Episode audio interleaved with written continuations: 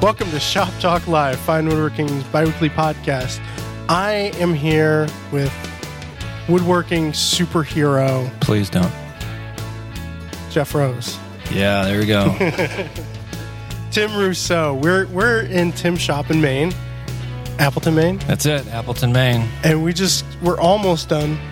We're we're real close to being nearly done. done. Just a little finish. We just had a great week recording Tim make a uh, Danish modern desk. Yeah, it's uh, inspired of my take on a Danish modern desk. It was yeah. in Designer's Notebook a few years ago. Um, so yeah, yeah, it's uh, it's a beautiful, beautiful desk. And you've got some beautiful bird's eye maple. Yeah, I had this board I've had around for a good long time, and uh, just squeaked it out for this. You yeah, know, I mean, literally squeaked it out. The you know, I have the the lower rails on the desk. If you look, are have a little bit of knot in them that I yeah. would have normally not used, but it was like the last of the last. So don't tell anybody. All right, we won't. Right, thousands of people know. All right. Um. So speaking of Danish modern, it, you would generally be known as your designs are more towards the modern realm. Yeah, that would be correct. Okay, what is a good way of what's a good way of somebody learning the subtleties of those designs? Because I see a lot of a lot of makers who are really into mid-century modern, a lot of Danish design, but they're not necessarily getting the little teeny tiny details mm-hmm. the way that someone like you yeah. does. Is is is there a book out there or some sort of reference? Um, that's a good question. Um, I th- I think like trying to learn any design uh, is the best way I think about learning design is just you got to look at what's happened before. You know, if you go mine history, and it's you're going to see some stuff. You know, yeah. we're, and so um, the longer I've been doing this, the more I've seen. And so the the initial wave of Danish modern stuff is kind of like the factory made simple stuff that's just and and it Danish a lot of it is F- designed to be factory made, and no mm-hmm. disrespect to it. It is, you know, but there is this other level of um, work. You know, a good book is, you know, it's specific to chairs is the Danish chair, um, and it has uh, kind of the classics. You know, Kaare Klint, Ole Wanscher, Wegner, and if you look at that book and you look at it, you start to see these levels of detail of mm-hmm. curves they're putting places that are, and then if you start to mine around to some of those, you know, uh, bigger names um, and see other work on the internet, there's there's levels to it that are, you know, you think, oh, wow. And it's simple. It's not like a, like, you know, carved unicorn on top that really jumps out at you. It's like, although that'd be cool. It would be cool. Um, I think the Norwegians do the carved unicorns. I could be wrong, but um, the... Uh, it's, you're looking at it and you start, it's, it's one of those things, it's like, oh, do they really need to curve that? Oh, uh, but it makes it really nice. And, uh, you know, years and years ago, I was in the shop in Hoboken, New Jersey with this guy, Tom Hucker, and I didn't know anything at the time. And Tom turns to me and says, hey, you know, I think Jerry Osgood might be the real last Danish modernist. And I'm like, I don't think I really know who Jerry Osgood is. I really don't think I know what a Danish modernist is, but I'm going to remember what you just said, and I'm going to think about that. And so Jerry Osgood, um, if you haven't seen Benson's slideshow on him, is like the, the best woodworker you've never heard of. Yeah. You should definitely go watch it. And it's Jerry was a master of um, making incredibly complex work and doing curves places that were so difficult to pull off, and it was so slight. And you think, Jerry, is it really worth it? You know, w- weeks to do that. And for him, you know, he would say like a straight line's a missed opportunity. Yeah, that's a famous quote of his. And so... Uh, Uh, you know, um, it's fun. And as you know, as, as you get better at your craft, you know, I first started out, I'd be just so happy to taper a leg, right? Mm-hmm. And like I tapered it, look at that. And then as the years go on, it's like, well, maybe it could be slightly curved. And then like, cool, I made a tapered curved leg. And then you think, well, maybe it could be curved across its section too and curved in its length. And then it's like, going, oh, yeah, I could do it. And then you, you just keep adding to your toolkit, you know, if that makes any sense. This this desk, it, it, especially as you were gluing it up, all of a sudden it hit me. It was like, well, there's really no point in checking square. There's no place that you could no. check it against. No. Because everything is curved. No. You just put a glass of water on it and see if it's, like, level-ish to the floor. Like and it, then shim one leg. And, yeah, and shim, shim a leg. Or yeah. Take the... others down. So yeah, you're right. There's, it's point because normally with casework, you know, you check, check and check is, yeah. you know, you put your, your door, your drawer in, but this is like, this is what it is. So, so, um, so the work of Jerry Osgood and that book, but there's, there's no, like when I think about, um, Shaker Furniture, there's the John Cassatt book. Yeah. That's like, you buy that book and you kind of get an overview right. of everything that, that's out there. But I, I guess maybe since, since, Danish Modern is still still going. It's still a work in progress. Yeah. There's no overview. Yeah, I'm sure there. I'm, there's got to be some books out there. You know, the, the library at the school, there are some books in Danish of like student work in Denmark, which is so mind-blowing what they're doing. I can't read what they're doing, but you can just see the projects they're doing. There's some...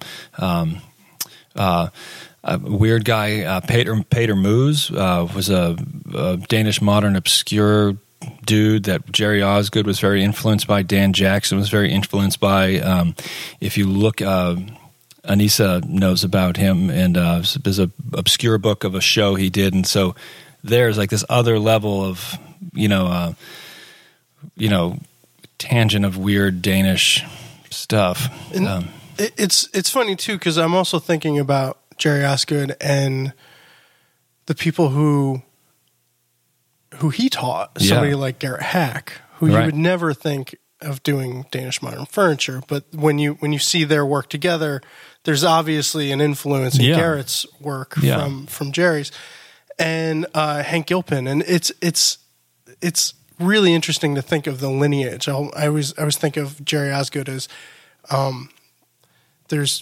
there's you know. coaching family trees in football, right, right, right. And Jerry Osgood is being one of the one of the the, totally. the He's roots, a, yeah. But yeah. he's inspired by Hans Wegner and Pater, and, and yeah. yeah, he's he went to Denmark for a while. I'm not exactly sure when and where, but he was over there and affected. Yeah, that's awesome. Um, yeah, it's interesting, and it is those that group of people that came through the program in artistry at B U, the Hank Gilpins, Garrett Hacks, the Tom Huckers. Through Jerry Osgood and Dan Jackson earlier than Alphonse Mattia at the end was they had some incredible staying power. Like these people stayed in the field. Timothy Philbrick, uh, like mind blowing. Uh, James Schreiber, uh, those people that. So and it's kind of this question: is it chicken or the egg? Is like was it because Jerry was such an incredible guy? And I would ask them this, like, and they're like, no, it was just like we were just kind of drawn to this program, and it was this kind of magical time. And Jerry would walk around and say, burr, burr, burr, burr, and they would go like, yeah, that sounds good, and they just do it, you know. And there'd be nothing, you know, major that happened, but uh, but there was definitely something to the guy, and it, he has he's affected a lot of people. So, so w- one one other person that I'd like to ask you about that you've obviously been affected by in the past week that, that we spent together, I've heard you mention the name Tom Hucker countless times. Right. We're like, oh, Tom Hucker showed me this, or Tom Hucker gave me this tool, or whatever. Tell me, tell me more about Tom. So Tom, uh, he was a kid that grew up in Philadelphia someplace and was a um, sculptor art type kid and not sure how he really fit into the world and somehow got um, the opportunity to apprentice with a German cabinet maker. And uh, at the age seventeen, um, made a sideboard that uh, got sold off into the world. And um, about Five or six years ago, that sideboard got sold at Sotheby's for forty-four thousand dollars.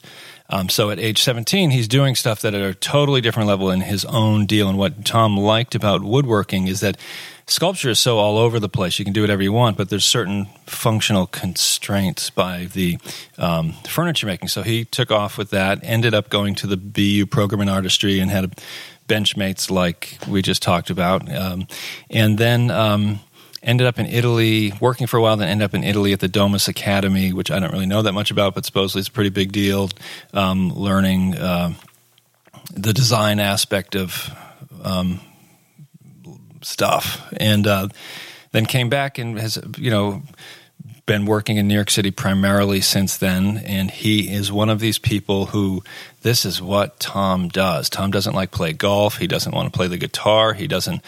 Tom is in the shop in the mornings all the time, uh, never had kids, and he has work in the uh, Museum of Fine Arts, Boston, the Renwick Gallery, the Smithsonian, the Yale Private Collection, and it goes on and on. And um, some of his furniture is, you know, it's, it's, um, um, you know, it's it's not shaker furniture. Like, it is complex, modern, has deep r- roots to what he's trying to convey, and he's a very smart thinker.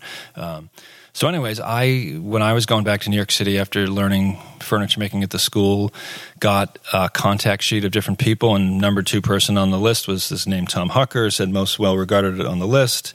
Um, I think I was going to get his secretary or somebody, and so I call him up, and he says, yeah, hey, uh, yeah, we're in the shop. It's been here for like twenty-eight years. Um, one of the guys just died, so there's a spot. And I'm like, all right. And so uh, um, just showed up and uh, talked to the guy who was renting this kind of cooperative space and moved in there. And so he and I spent a number of years together, uh, benchmates, uh, and then had the large machine room. Um And so I, again, I didn't know anything at the time about anything. Mm-hmm. And so here I am with this really nice guy making this incredibly complex, weird stuff. And, um, and you know, him, uh, he was always like getting work in galleries, whether at the time it was Pritam and Eames on Long Island or Wexler Gallery in Pennsylvania, or, you know, he would just have these drawings. This is for dance furniture. This is for, and it's just crazy, um, the level he was playing at. And so he's still around. He's still making furniture. And he's, uh, you know, he's, what I like about Tom is he can, he can make veneered spheres. He can carve ball and claw feet, pie crust table. He can fill stuff full of Bondo. He can do concealed miter dovetails. You, whatever you want to do, yeah, he can do it. And, um, uh, it's, it's, it's something. So. Did, working around him drive you further quicker than you thought? Well, working in that shop, this big cooperative shop in Hoboken, New Jersey, where it was basically there for about thirty years at the time. We're just making the hard stuff in New York City that nobody else wanted to make. And so stuck in the rafters of this, there was an old, not, I call it the Jell-O Pudding Factory, but it's not. It was a different pudding, something like... Um, Wait, there's uh, a different pudding? There's a different, I don't know what pudding there. Um, so... Just they could make anything, you know. They they weren't. Most of the people were not making their own designs, but they, you know, here's like a, a set of fifty French provincial chairs with carvings, and then here's a huge modern radial match dining table, and here is a set of modern plywood desks for California. Here is, you know, each day it's different, and mm-hmm. they could do anything in these. That you would see them do stuff on these big machines, and you think, oh, that's how you do that, you know? Yeah. So it was a good learning to go from small scale to everything's ten feet. Yeah. Uh, it was a really, it was like a graduate program for me. Um, so it's hard to not feel like the new guy, you know, like you're in there trying to keep your head afloat, but um, they were good, learned a lot. So cool. Right on. Well, um, I went digging through our uh, email account looking for questions last night. And I've got a few questions from readers that I think... are right up your alley, if All if right. you're ready. Uh, first question is from Dave, and he said, "I recently built an, uh, my niece a cherry nightstand for her sixteenth birthday. I finished it with a clear coat of shellac sanding sealer, followed by water-based polyurethane. I like the finish, but after a few months, it has not held up well to the sun, and it looks a bit dried and faded. Other than moving it, do you have that?" Other than moving it, do you have an indoor finish suggestion that you can recommend that will tolerate direct light? So we were talking about this the other day. Uh, you've got water-based polyurethane and cherry. Yeah, which might not be the best. Um, I get, you know, cherry and walnut to me, whenever I see like a water-based or a lacquer on it, um, it looks soulless. It looks like it's encased in plastic for all mm-hmm. of eternity. Like walnut and cherry just love, in my opinion, just get some oil in them to make them pop. But I'm totally aware aware cherry goes blotchy. So like the sanding sealer coat. But even that, I feel like the um, the sanding sealer sometimes limits the absorption of oil into it, and the cherry never quite pops the way it does when it hits with a straight oil. Mm-hmm. And so I guess it's a question. If you're trying to keep the cherry looking salmon-y pink, uh, that's not um, really ever going to happen. You know, yeah. Cherry's going to do what it wants to do. So um, that being the other thing I just say is that I really feel like the blotch, like if you mill cherry, sand it, and you put the oil finish on it, like it sh- and it shows blotchy, which is just like the undulation in the grain. Once the cherry darkens, the blotch just fades into the background. Like it really huh. becomes subtle. Um, other woods, not so much, but I feel like the cherry, it, it mutes as time goes on. So for me, my I would prefer to put like an oil varnish on the cherry, let it do its thing, and try to build up a small film finish and varnish. And uh, lately I've been using this Southern Wells um, product, Murdoch's Hard Sealer, which is a tung oil-based um, product with some resin in it, and it mm-hmm. looks great. Um, I put Watco and cherry forever. Uh, everyone's on the Osmo these days. Osmo Paul Inks uh, looks good on cherry, doesn't quite make it come up as much. Um, but the dried out, you know, I, I say this too. I have some cherry uh, tables that I made that just keep, I keep oiling them like once a year or something, and they just keep looking dry. They just keep dry, dry, dry. And so I don't know what I'm talking about at this point, but um, I, I know what he's talking about. If it's talking about just like dried out, uh, doesn't have a build on it. Yeah. Um, I don't know. You could, you could sand it all off, you know, just cut it all back and try. Just throw some oil on try it. Try putting some oil on it. I mean, at this point, it's probably not going to really do the trick, but I always wonder if um, a lot of people. So we we get the question frequently, like, how do I keep cherry from darkening? Or it's it's going to darken. It's going to darken. All wood's going to change, as it. Yeah, and even with the U V inhibitor sprays you can put on it, they still will. They still go there. Yeah, yeah. I had um, an interesting. I had a uh, walnut sideboard that a guy John McAlevey made. Uh, that um, we got from him in nineteen sixty-seven. It was here in the shop. So that was fifty years old. Uh, this was earlier this year. And then I had a shaker spinning wheel from eighteen hundred someplace that was being a neighbor had it, a large, like a five-foot diameter shaker spinning wheel. And the spokes were curly maple, and the hoop, which is a beautiful eighth-inch thin piece of ash. Right? Mm-hmm. And I had rolled this shaker spinning wheel up to this walnut sideboard, and they all look the same color. This is the thing. So fifty-year-old walnut, fifty-year-old curly maple, and fifty-year-old ash, it was this ubiquitous brown. It's, it's just all going brown.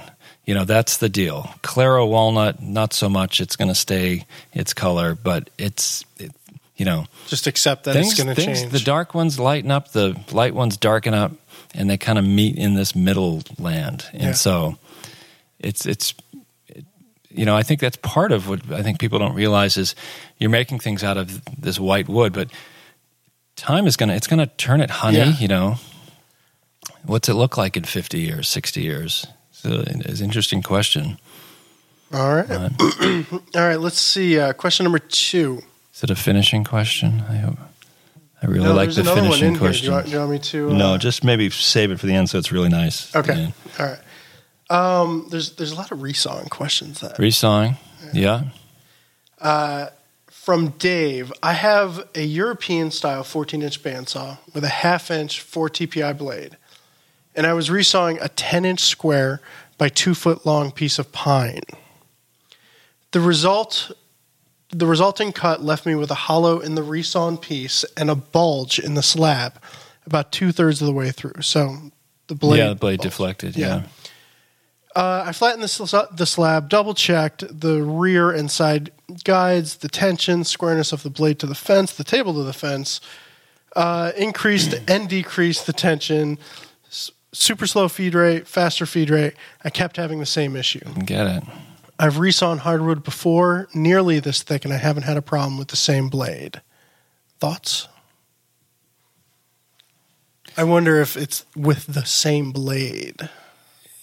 Yeah, and if he really, you know, and I'm not calling him out, but really, if he did ten inches of maple on a that saw, does it really not bow bow out?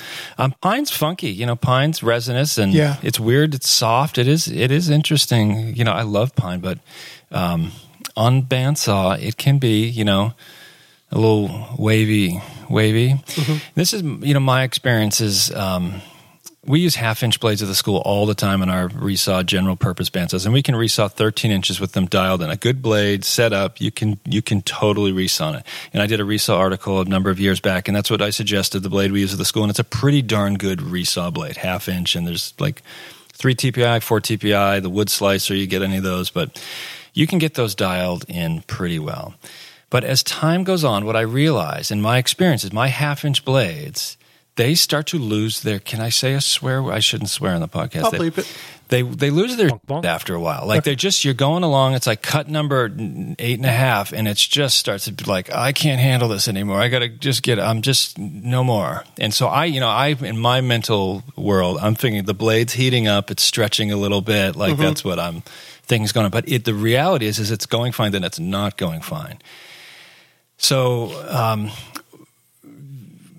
as the years have gone on, I realized getting to a bigger blade that's got some beam strength. So if your saw can handle a three-quarter or one-inch blade, um, they don't get bullied around. And so for the so for I, I know since two thousand twelve now, I've been running these one-inch bimetal or carbide blades uh-huh. for resawing. Uh, Lennox uh, Woodmaster C, uh, t- the carbide one right now, one point three T P I, and it never goes off. It just like it just does what you want it to do, time, time and time and time again. So um, that, I know that's not really answering the question why that might have happened, but well, this this brings up the thought for me. So a fourteen inch saw, you've got a one hundred five inch blade, probably, right? Um.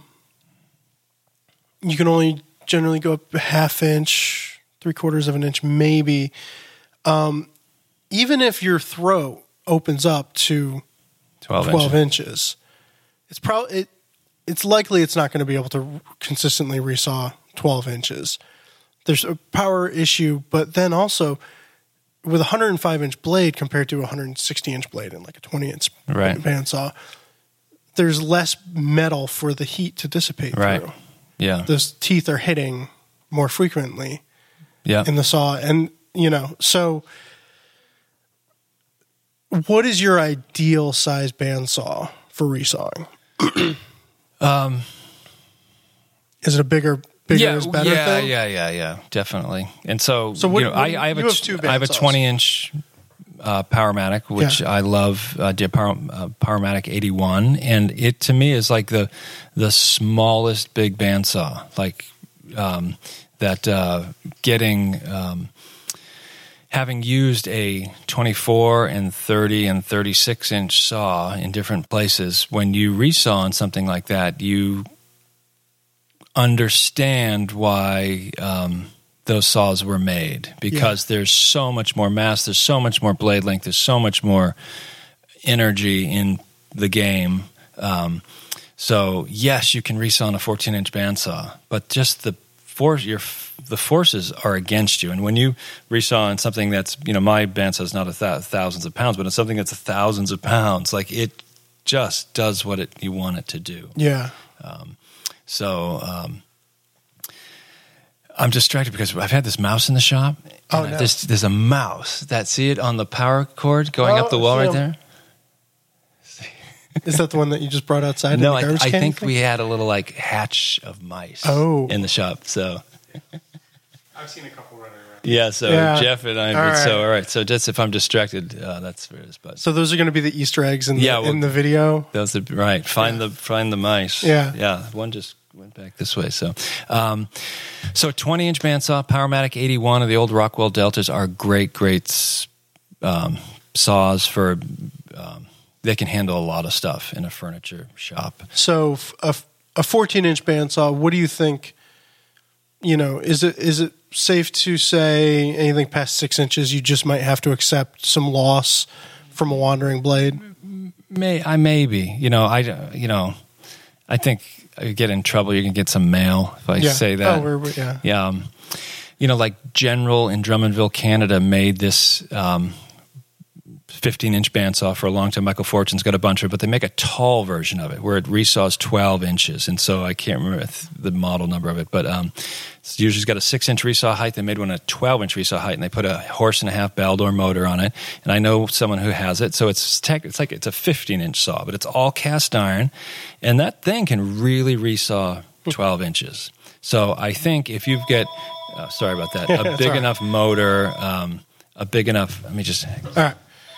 Tim's running to answer, to shut the phone off. Sorry about that. The joys of working. Yeah. So, so it isn't safe to say that there's a, a problem with fourteen inch bandsaws. Maybe not. You know, and another it's, woodworker I know here, Jerry Curry, he's been on the back cover of the magazine. He's been on the front cover of Woodwork magazine. He's got carved high boys in museums. He has a fourteen inch delta with a riser block, and mm-hmm. he's lived his whole career. And he's, you know, he's got, he makes the wood smart uh, wood sample kits. He's resawn more wood than so. That's yeah. I, I I don't know. It's hard to say, but you know, if you had a thirty-six inch Wadkin or Oliver or Northfield bandsaw, and you put your ten by ten pine block on it, it's a different world than if you're doing it on a fourteen inch saw, because yeah. the blade length, the blade, all that stuff. But my experience is half inch blades eventually start to lose their okay. cool. They just do, you know.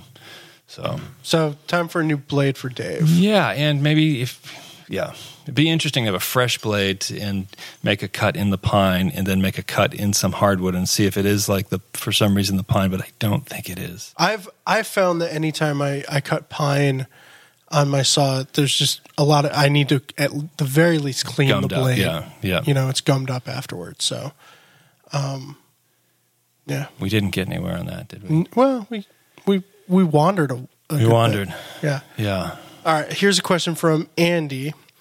I've heard that you always need to put the same veneer on both sides of a board in order to prevent uneven movement down the road. However, some veneer is extremely expensive, so I was wondering if there was a kind of alternative veneer that could be used on the faces that will be hidden. Is there such a thing as secondary veneer?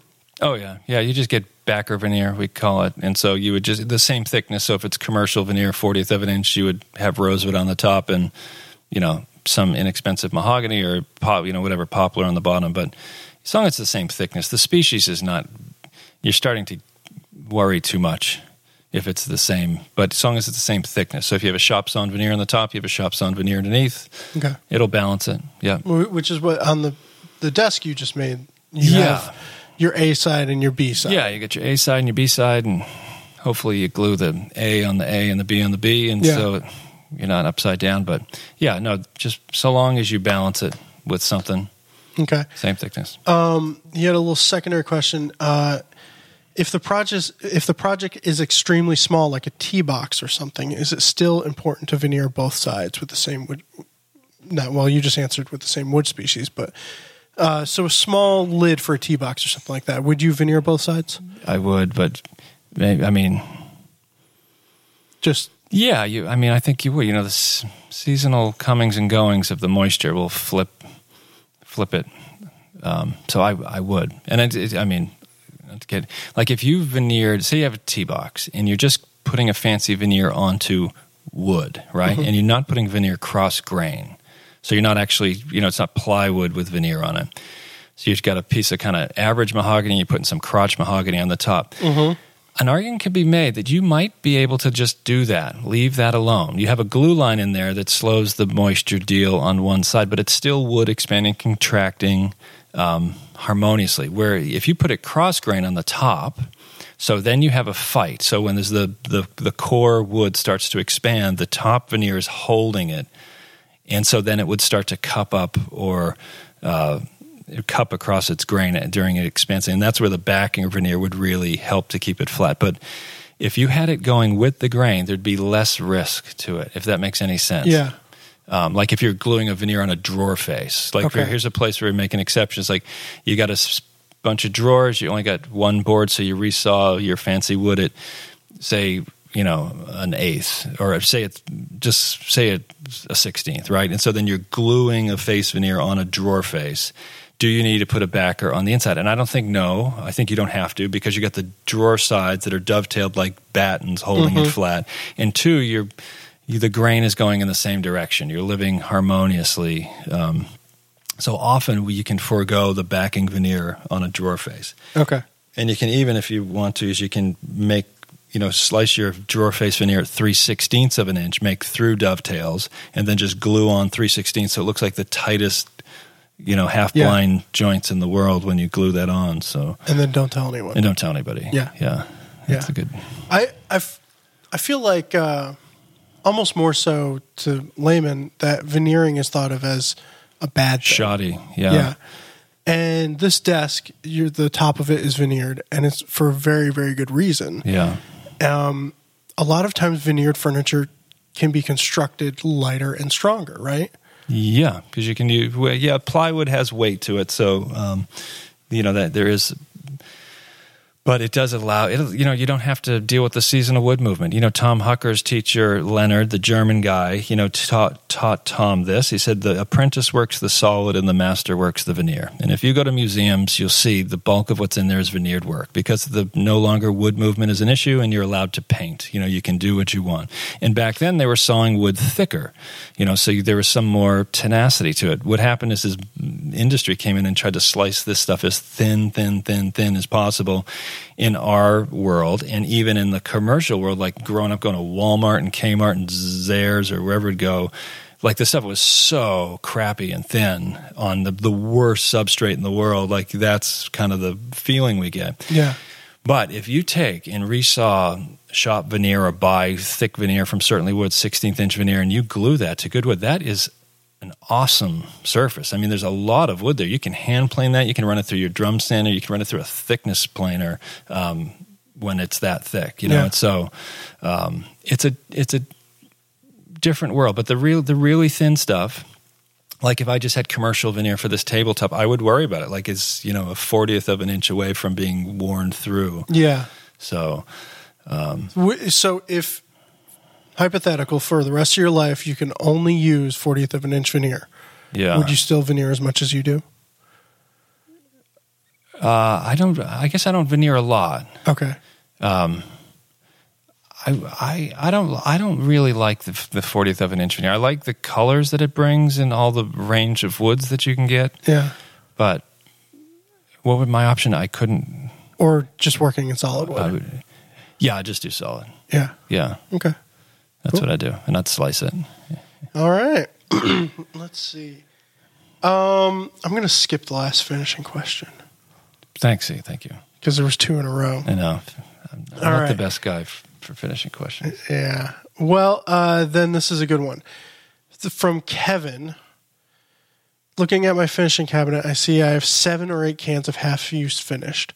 I've since decided to really try and limit myself to two or three go-to finishes. An attempt to keep it simple. If you had to limit yourself to, to a couple of finishes, what would they be? They would be. Uh, I I really like uh, water based um, sp- finish that I spray on these days, and the Target Coatings Company uh, makes some really good water based. Finishes, and they have like a spray lacquer, a spray poly, a spray conversion varnish, but they're also they're, they're basically a spray finish. And I really like that on light colored woods. Um, the other finished, and I'm just I'm, there's a lot of finishes that I could talk about, but so um, in that world, like the General finish, I can't. What's the can't say? Uh, it's high performance. Yeah. The General finishes high-performance water bases are really good in that world. And I like to spray that out of a critter sprayer, like the low-tech, the, the ghetto sprayer um, on Amazon. But if you look at the reviews, thousands of people love it, have tattoos of it on their face, so it can't be bad, people. Um, so the critter sprayer with water-based spray is awesome, trust me. The other thing is I really like having an oil varnish mix that I like, and for a long, long time it was Watco Danish oil, which yeah. you buy at every place, and um, it wouldn't build quickly. Did you see the mouse? Yeah. Um, and so, uh, but but I it doesn't build, you know, and so um, Sutherland and Wells out of Vermont, that uh, Murdoch's Hard Sealer or their um, just their regular um, tung oil product, I really like those. They dry quickly. They look great. The tung oil has a really good look to it. So, you like to keep it really simple, finishing wise. Yeah. That being said, sometimes I use shellac, sometimes I use Osmo, sometimes I use um, other stuff. But do you ever send your pieces out to be finished? Rare, rarely, rarely. But I should do more of that. We had uh, in New York, we had a really great finisher, and I would do send them out more. Here, it's harder to find a good finisher, and so and then you. Have- Take the piece over. You gotta, yeah, you yeah. got to get it there and get it back. And so yeah. I've been doing it. But it's smart. It's smart. If you have a good finisher, pay them to do it. Cool. Yeah. All right. Well, uh, I think that'll do it for this episode because we've got a video to finish. Yeah, we do. Uh, all right. So that's all for this episode of Shop Talk Live. If you have questions you'd like us to answer on the show, send them into shop talk at taunton dot com. You can use the voice memo app on your phone and send us a thirty-second audio recording. Or you can leave a voicemail by calling two oh three, three oh four, three four five six. If you're watching on YouTube, click that thumbs up button. We'll be back with another episode. Thank you, Tim. Yeah, thanks, Ben. And thanks for everyone thanks, for listening. Thanks, Jeff. Yeah. Thanks. Yep.